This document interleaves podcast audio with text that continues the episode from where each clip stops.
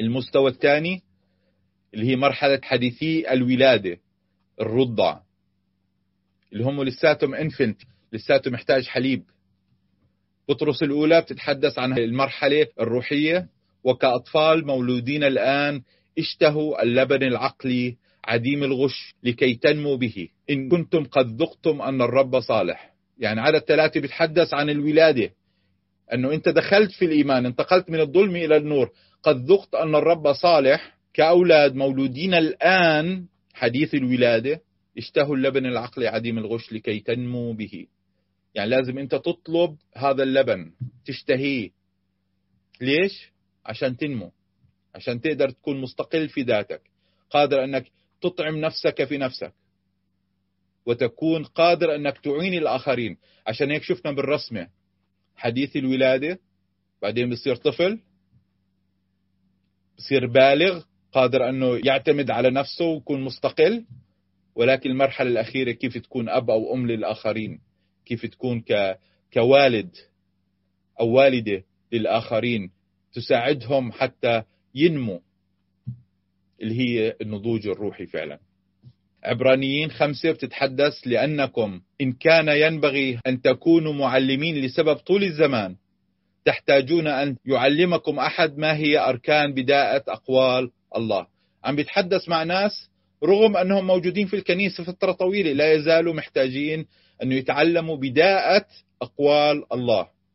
عم بيتحداهم بقول لك فترة بالإيمان. ليش أنت لهلا لا تزال مبتدئ في السلوك بقداسة أمامه مبتدئ بفعاليتك وبقدوتك أمام الآخرين؟ لهلا مش ماخذ دور حتى تساهم في بناء ملكوت الله. أركان بداءة أقوال الله. صرتم محتاجين إلى اللبن لا إلى الطعام القوي لأن كل من يتناول اللبن هو عديم الخبرة في كلام البر لأنه طفل. وأما الطعام القوي فللبالغين. الهدف ننمو من أطفال إلى بالغين. الذي بسبب التمرن قد صارت لهم الحواس مدربة على التمييز بين الخير والشر. هنا الكاتب رسالة العبرانيين بيوصف العملية النضوج والنمو الروحي.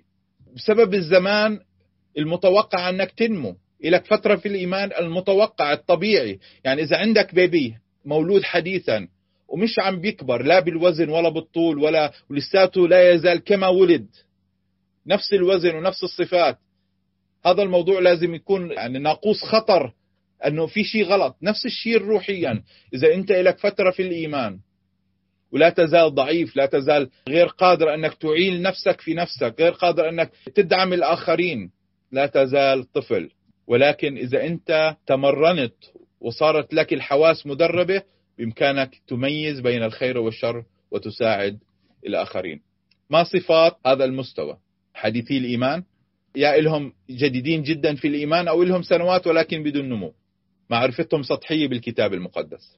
منخرطين بالمجتمع. يعني كتير عالمي كتير منخلط بالمجتمع. بالعادات والتقاليد ومتأثرين بها بالمجتمع. لا يزال بحاول يعرج بين الفرقتين. قبل الرب وصار جزء من الكنيسة ولكن في نفس الوقت عايش في العالم.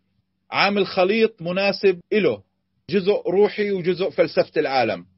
يعني هو مفصل المسيحية على كيفه. حاطها بمواصفات اللي اللي بتناسبه شخصيا. يعني عاملها إنه مش إنه يا يسوع أنت فصل وإحنا بنلبس. لا يسوع شكرا خليني أنا عندي ديزاين عندي حياة حابب أنا أفصلها في إيدي. خليني أنا بدي أنا أقود بالمركبة في إيدي. أنا بدي أحدد الاتجاه والطريقة في حياتي. فعليا مين السيد؟ هو السيد وليس المسيح. حياتهم تدور حول أنفسهم. مين المركز؟ الشخص نفسه. مش أنه ماذا يريد الله من حياته. مستهلك وليس منتج. ينظر إلى الراعي أو القس بقول له أطعمني روحيا. مش قادر أنه يطعم نفسه في نفسه ولكن بينظر إلى الآخرين حتى يطعموه. وإذا الآخرين أهملوه مات روحيا. كالأطفال يعيشون بحياة فوضى. صوتهم عالي دائما في اعتراضات دائما في مشاكل دائما في دراما في الموضوع. يحتاجون المتابعة والرعاية المستمرة. هاي صفات الموجودين بحديثي الولادة إن كان ولد حديثا أو له فترة في الإيمان ولكن بدون نمو بعض الجمل المستخدمة التي تساعدك على التمييز آه، من هم في هذا المستوى هل أحتاج الذهاب إلى الكنيسة بانتظام؟ يعني إذا واحد بقول لك أنا هل يعني هل الكنيسة مهمة يعني؟ هل أنا محتاج أصلي؟ طب يا أخي ضروري أقرأ الإنجيل كل يوم أو لم أسمع هذا من قبل يعني هذا التعليم جديد. ما كنت عارف أنه الإنجيل بيعلم هيك. عشور تبرعات مالية إيش هذا الموضوع؟ يعني ليش يعني؟ فهمني. أنا دائما تواصلي مع الله من خلال الطبيعة. أنا لما أتمشى برا وأشوف الأشجار وهاي يعني هاي هي تواصلي مع الله. هل أنا محتاج الكنيسة؟ هاي لأنه الطبيعة هي كنيستي. لا أحتاج إلى شخص آخر أنا ويسوع فقط. يعني أنا ويسوع خلص علاقتنا مش ضروري يكون في جزء من جماعة. أنا بحاجة أنه حدا يتابعني بانتظام. أنا بآمن أنه هناك الله ولكن كمان أليس هناك كرمة؟ الطاقة الإيجابية؟ مش هذا الكرمة هي شيء حقيقي أيضا. الثالوث ما هو الثالوث؟ هيك أنت شوشتني. يعني لا يزال في هذا المستوى. أنا وزوجتي حصلنا على المعمودية. ولكن لسه في مشاكل زوجية. أليس آه، من المفروض أنه يسوع يهتم ويحل جميع مشاكلنا؟